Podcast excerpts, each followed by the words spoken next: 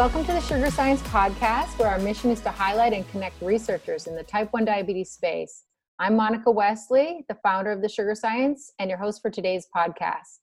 Today, I have the pleasure of speaking with Dr. Giuseppe Orlando. He's an MD, PhD, a Marie Curie Fellow, and a transplant surgeon scientist at Wake Forest University in Winston-Salem, North Carolina.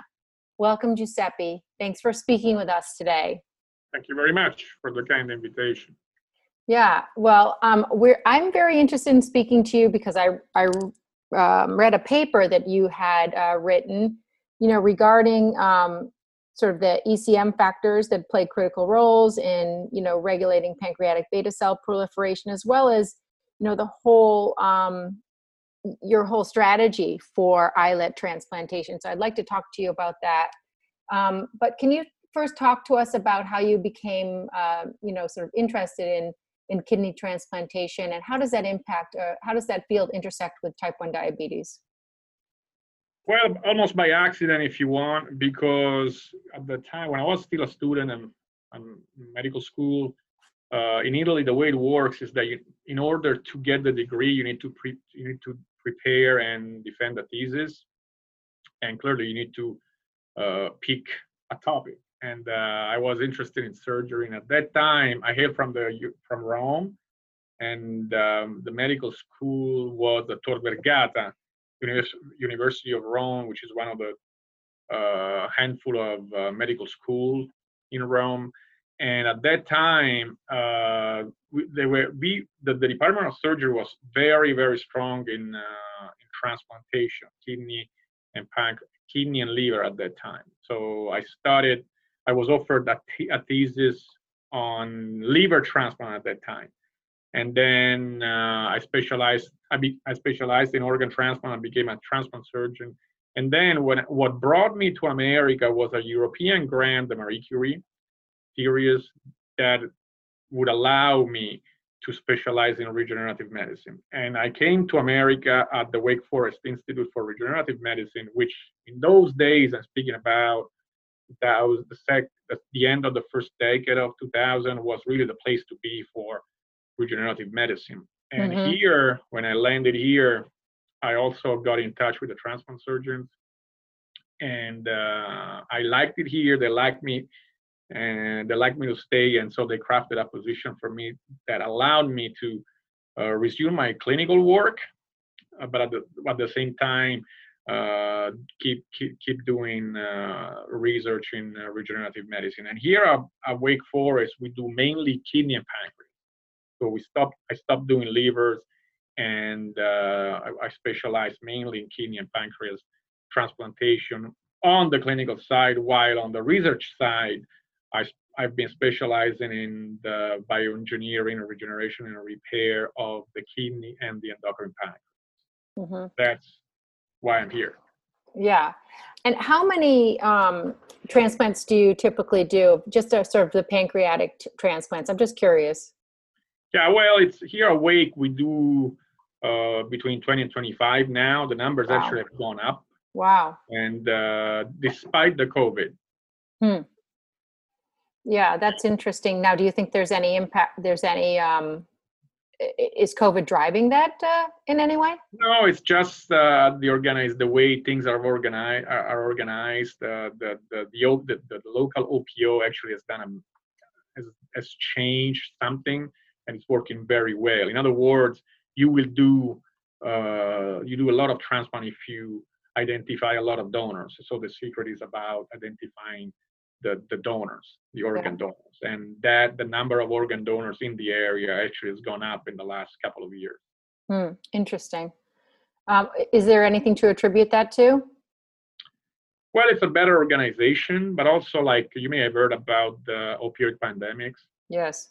And that the only positive, if want if you want to make that statement, of that tragic uh, uh, tragic fact is the is the fact that those the people who die are often young and otherwise in good shape and, and now we know that we are we can use those donors even if they have for example hepatitis c mm. because there's a we have now one of the most formidable cures available in medicine now to treat hepatitis C. Hmm. Yeah, it's uh, that's a tough. It's a silver lining of a very difficult situation. That's right. Yeah. Um, I just wanted to talk to you about, you know, what's being done in the field uh, in your sort of transplant uh, realm um, that's addressing type 1 diabetes that's sort of novel. If you want to just comment on that. In transplantation? Yeah. Is there anything that's going on that's, you know, you would like to share with our listeners that's novel and well, in transplantation, I mean, pancreas transplant. Mm-hmm, yes. uh, well, pancreas transplant is actually one of the most formidable types of transplant available now in in medicine. It, the result the results are are excellent. To give you an idea, the the the, the half life, which means the duration of a pancreas transplant now is very significant. It's uh, it between 12 and 15 15 years. Mm-hmm. Uh, and and the problem in pancreas transplant is that actually there is a sort of uh, miscommunication between the the, trans, the pancreas transplant surgeons and uh, the, the, the, the, endocrinologists who follow diabetes and who still see let's say the general endocrinologists probably still see the pancreas transplant as a as a very tough procedures mm-hmm. uh, something they if they can should not be offered to patients instead no it's one of the most effective uh, tr- surgeries in transplant, even if clearly is burdened by some morbidities, but you know that should not preclude considering pancreas transplant for the patient. And give an example: brittle diabetes. Brittle diabetes is uh, is a is a condition that affects up to 100,000 uh, patients only in the United States. And in theory, as you know, is one of those types of diabetes against which we don't have much to offer. That the mm-hmm. management of the sugars is very challenging, and actually that would be a perfect indication to pancreas transplant. Whereas mm-hmm. very few patients are referred to uh, for trans for pancreas transplant in in, in, in, in the reality. So how many how many uh, how many transplants do you think are done in the U.S. per year? Pancreatic transplants. Do you have any idea? Well, yeah, I don't have the database here in front of me, like uh, couple of thousand, but you might want to double check that. Yeah. So it's pretty low. How, uh, yeah, much, yeah.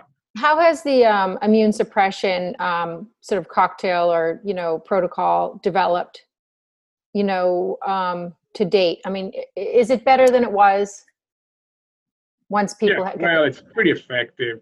The, the, the armamentarium is quite, is quite, uh, uh, rich now. Let's say there are different protocols that can be offered to patients. Normally, it's it consists in two uh, types of approach. One is the induction immunosuppression, which means it's the, the immunosuppression that is given during the during the surgery, uh, and then that is followed by the maintenance immunosuppression that normally consists in the administration of two, three different uh, medications, normally a CNI, a calcineurin inhibitor, plus uh, an MPA uh, that somehow complement the action of uh, the CNI, and then uh, steroids.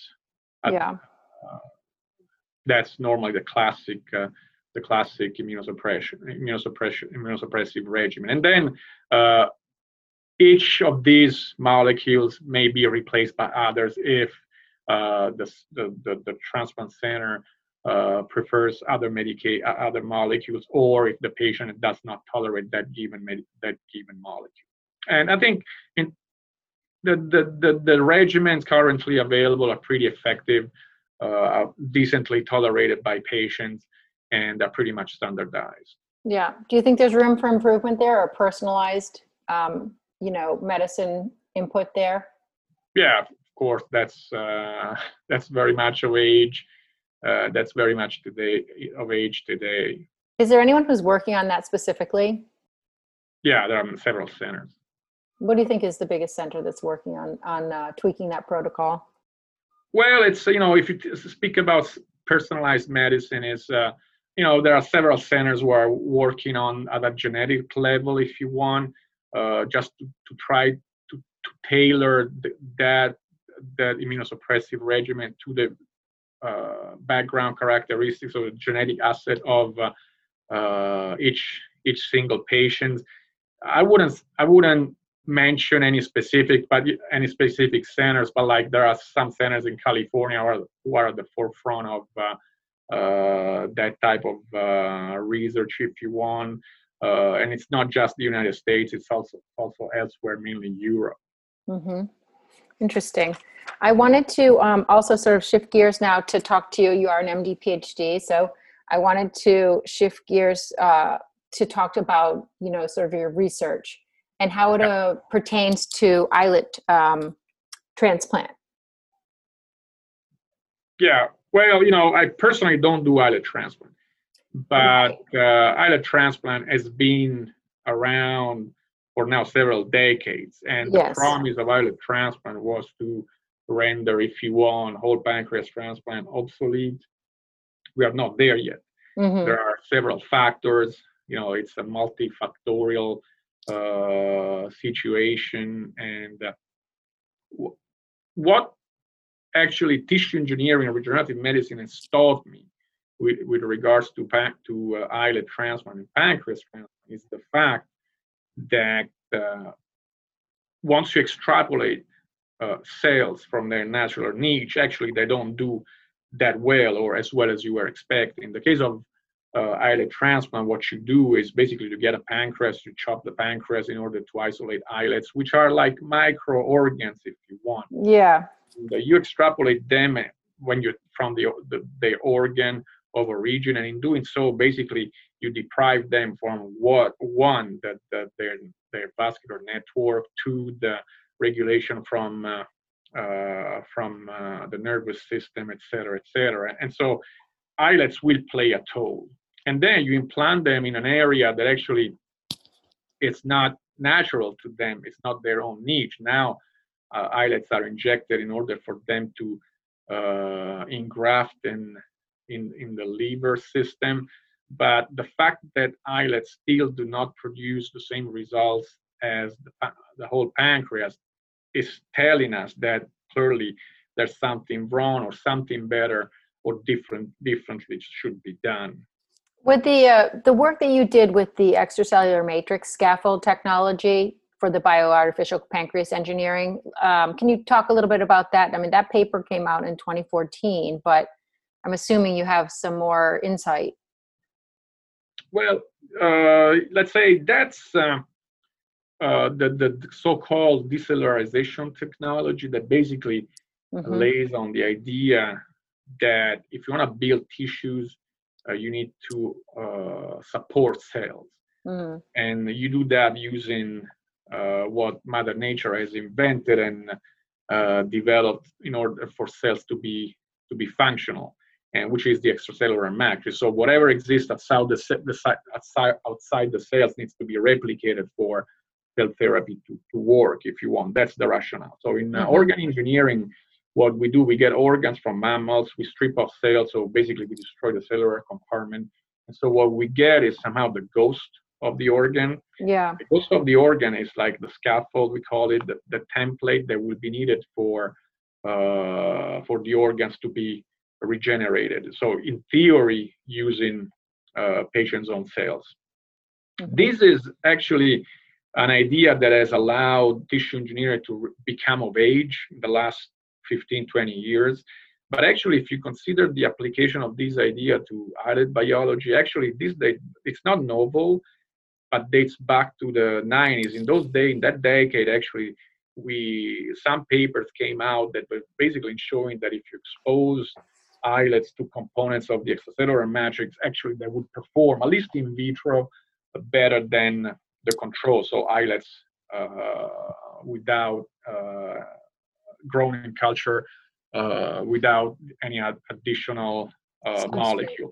Yeah. And then now we had this idea of uh, applying the, the decellularization technology also to the pancreas in like yeah more or less 10 years ago even if the paper paper was published a little bit a little bit, little bit later and were the first in actually proposing the whole pancreas as a scaffold for uh, a, a, kind of new generation uh, bioengineered endocrine pancreas. And uh, the problem of uh, uh, using the whole pancreas mm-hmm. as a scaffold actually uh, entails the same problematics and uh, will will put us in front of the same hurdles that whole organ bioengineering uh, puts us in front to, which is if we cannot now with current technology, if you consider where current technology uh, stands, we cannot replicate the vascular bed. In other words, we yeah. cannot regenerate the vasculature,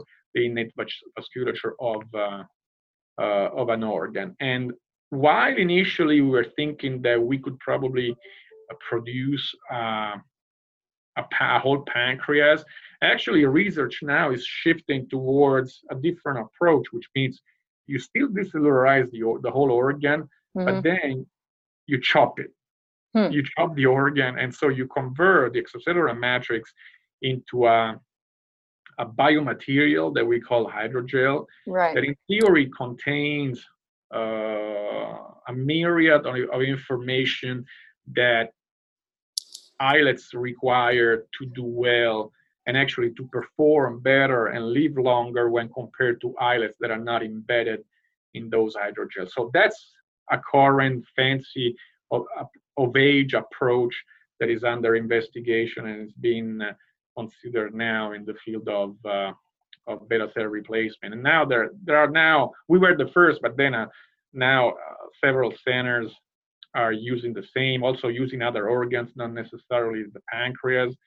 Uh, an example is the uh, the group from Geneva that actually is using the the placenta, basically the chorion mm-hmm. membrane, that that would also add uh, components, molecules that may be able to modulate the, the immune reaction. Yeah, there's a company. Yes, there. It's like a protected uh, uh, immune space.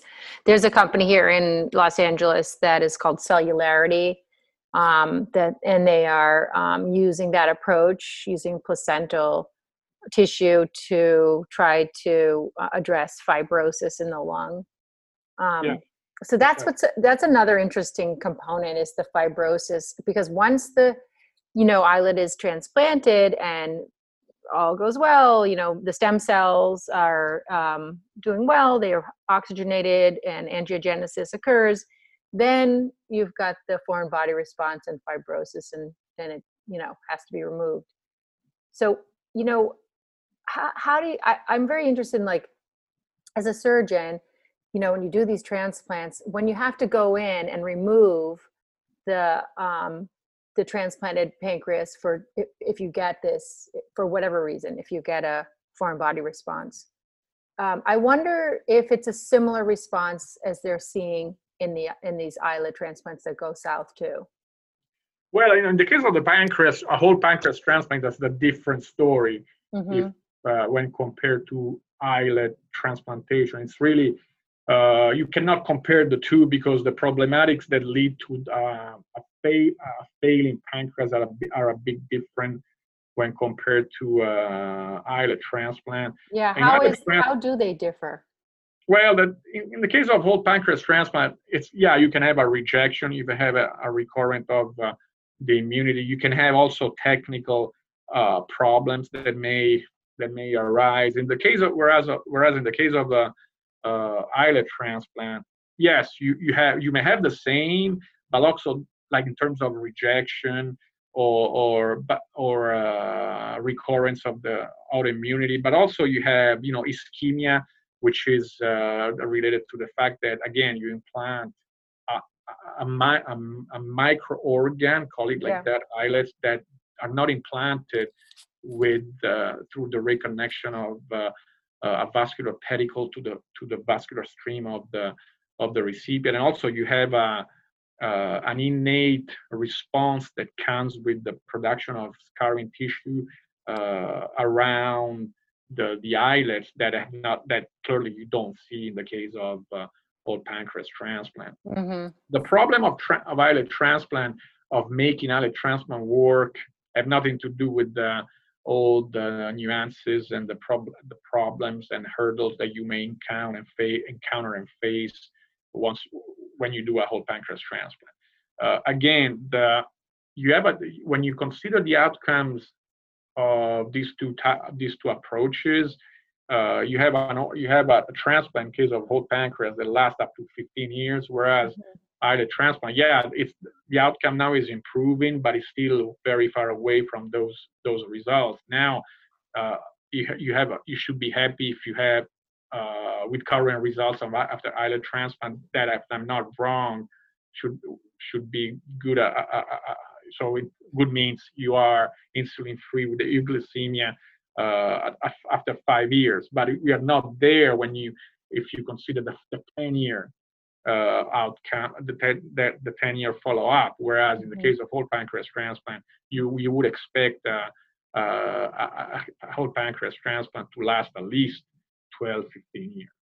Do you think? And in those they, cases, again, it's the uh, there is there is speculation about you know there is the the, the response from the immune system, uh, many uh, immune related aspects. But to me, again, after 15 years, almost 15 years in tissue engineering, it's quite clear, crystal clear that the main reason for which islets fail is because you extrapolate those cells call it call them organ microorgan mm-hmm. from their natural niche and you deprive them from uh, the vascular bed and the control from uh, from uh, also the central nervous from the nervous system the, yeah. of these two aspects the most important is clearly ischemia related to the the fact that you cut the bloodstream and we need to find a way to to to to somehow help islets to receive the, the appropriate uh, support uh, in terms of uh, oxygen and and nutrients that they, they don't that they, they do not receive just because again they're not reattached to the vascular stream or the recipient. And that's where that's where tissue engineering in theory may intervene. Yeah. Yeah there's an interesting paper i just sent you in the chat that is uh, just come out. And this was kind of curious to me. I just wondered i, I mean we we didn't just talk about it before but it is a scalable deviceless biomaterial approach for the sub-Q islet transplantation. And this group out of Toronto basically kind of made the sub-Q space before they did the, the transplant. Um, they did like a pre-vascularization of this sub-Q, uh, space. They used this biomaterial uh, methacrylic acid copolymer coating, and they created this prevascular space uh, and then they put the islet suspension and collagen into that space in that paper. It just came out in bioRxiv, so you know it hasn't been peer reviewed, but it's, yeah, you know, it's interesting. What do you think about that? You know, the literature is so redundant. I would say it's so rich. I would say even redundant. I, I, I would say that everything has been has been attempted, both if you consider the site of implantation. Now, for example, what's very hard is the intraperitoneal in the omentum. Mm-hmm. Uh, so create a little uh, nest in the omentum for for the islet just because the rationale is that the omentum is extremely highly vascularized. Yeah. Uh, but the omentum, has, you know, has, has been used by surgeons for for more than a century for those characteristics. But it's you know to, to implant an organ with its vascular tr- by through the anastomosis, by anastomosing the organ to the to the vascular stream of the recipients is one thing. The another thing is to implant cells uh, and then do something to in the hope that uh, there will be uh, a sort of neoangiogenesis will be induced. It's another story.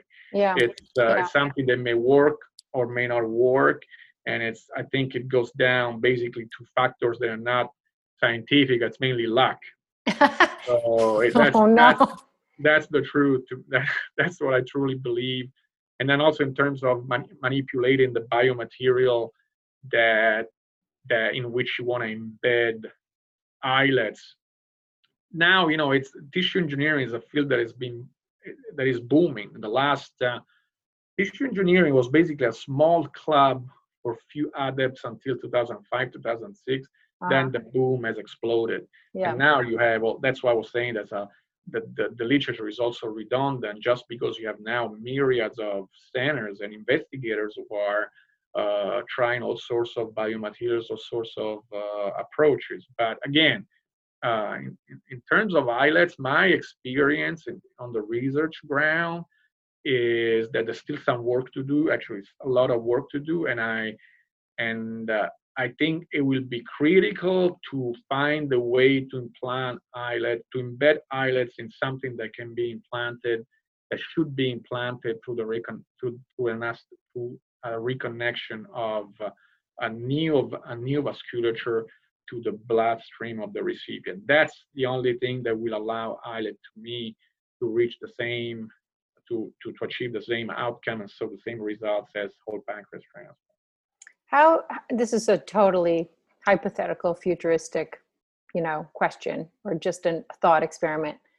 What is your what are your thoughts about the possibility of actually growing organs like the pancreas and um, you know having the same tissue type of the of the recipient and you know being able to avoid the well you know that's immune suppressants yeah that's the dream that's what brought me to the field mm-hmm. Uh, that's what you know we are theorizing, we speculate in our you know state of the art or concept papers or books. Uh, you know that's the future. That's what we define organ on demand, which basically mm. uh, refers to the situation whereby you know you will be able to offer a patient an organ manufactured from his or her own cells. Yeah. Clearly, we're not there yet we are not there. And if you consider where color current where, where the technology currently stands, it's not we're not going to be there in five years. We're mm-hmm. not going to be there. It's because it's too complex in ten years, and it's difficult to predict. Uh, at the same time, the reality is that uh, the progress is advances so fast that all you need to do is really be prepared because like the big problem that we are facing is that we really we're not able we're not really able to grow or manipulate cells in this case islets the way we want. But when that day will come when time when times will be ripe at that point then it will be just an escalation. Just like in tra- i mean the history of medicine is very is very interested because interesting because like it's in, tra- in transplantation you know, we uh, the, the, the we knew how to do transplant, uh, but at a certain point, like mid in the middle of last century, but transplant were not were not working because we didn't have the, an adequate and successfully potent immunosuppression, immunosuppression, so anti-rejection medication. Things change from the night to the day completely after the, the advent and the introduction of cyclosporin. So we need in, in the field something with, that may have the same impact of the introduction of cyclosporin, then that, that may refer to either the ability to regenerate, to, to, so to produce the vasculature of a, any given organ, the innate vasculature of any given organ, or trying or acquire the ability to manipulate the cell we want the way we want.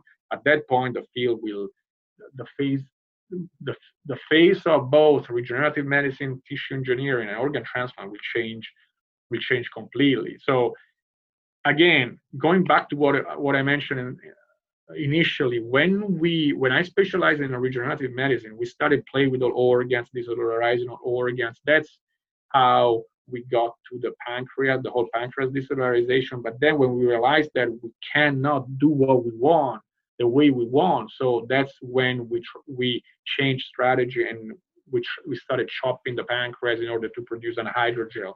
The hydrogel, as of now, is the, probably the only feasible approach in the attempt to improve islet islet trans islet transplantation technology. When yeah. we will be able to yeah to bioengineer the, the innate vasculature of any given organ at that point we will be able, we, sh- we, we could resume or, whole organ bioengineering.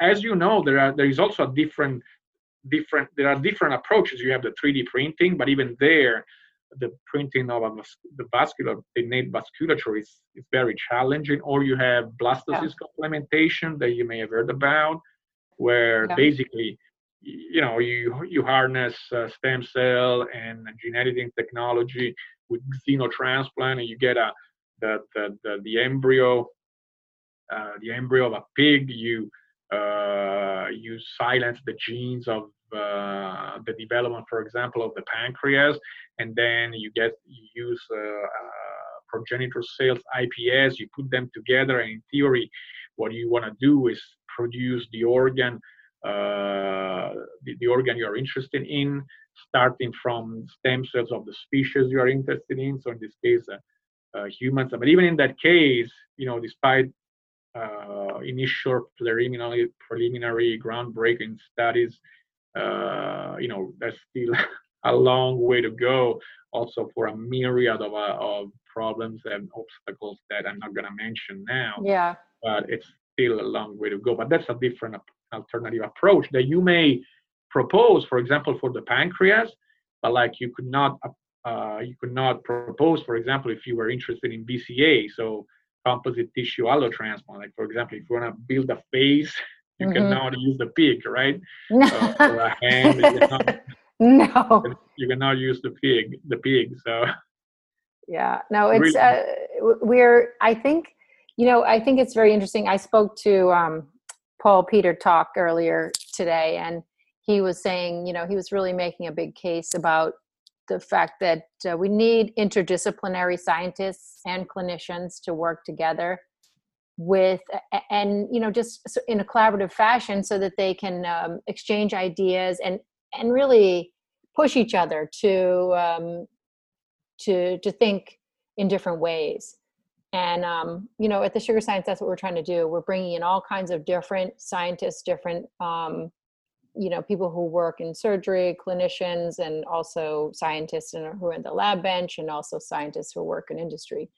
In the in the attempt to really get different perspectives and get people thinking about different perspectives. So i think i think um, what you're talking about that we're on the cusp of you know kind of if we can just get to I really um, understood what you meant when you said, you know, if we can just get to um, where we're prepared to to um, move forward, if we just get to one one seminal change in in the way we're doing work.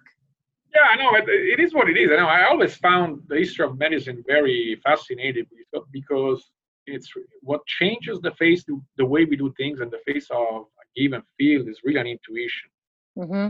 It, it, really is. And in the case of uh, now tissue engineering, uh, regenerative medicine, modern tr- organ transplant is really a multidisciplinary approach. You can't go alone. Yeah, it's intuition for the prepared mind. That's for sure. Because I'm I'm not going to be able to do the ki- the pancreas transplants that you're doing. So I tell you. Oh yeah, you don't need it. You don't need to do it. No. I have other I have other fish to fry. Yeah, but you like you know what what you're doing now, you know, to create this platform that that you know bring that allows scientists or researchers from different backgrounds to share knowledge. That's I think fundamental. Also raise funds, et cetera, et cetera. I think it's very important. Everybody, each of us has his or her own role. So. Yeah. Well, thank you for that. Is there anything else you'd like to share with our listeners? Well, I think we covered a lot. Yeah, we did. Of them, but uh, I think uh, the, the, the bottom line is that it's you know now there's a lot going on in research now in the, the field of uh, beta cell replacement. There's a harnessing uh, of different uh, disciplines and expertise that would certainly speed up uh, the, the pro- and accelerate the progress uh, towards the ultimate objective, which will be to, to truly replace or at least render all pancreas transplant obsolete. But clearly, it's not something that's to, again, not to happen tomorrow for liver, kidney, uh, lungs, and heart, and not even for uh, islet transplant. It will take more than that, but that's probably when compared to other organs, uh, beta cell replacement through islet transplant is the field that more I think that more than any other and more quickly can uh, leverage and take advantage from progress in regenerative medicine and biomaterial sciences and tissue engineering, which more or less are all synonymous. Yeah. So there, there should be great optimism. Yeah, well, that's great. I, let's, I, and we can end with that, great optimism. And thank you so much for sharing your wealth of knowledge with us. So we really appreciate it. Um, and your perspective is very important. So thank you again. And we'll hope to uh, speak with you again. Sure, anytime. Just let me know.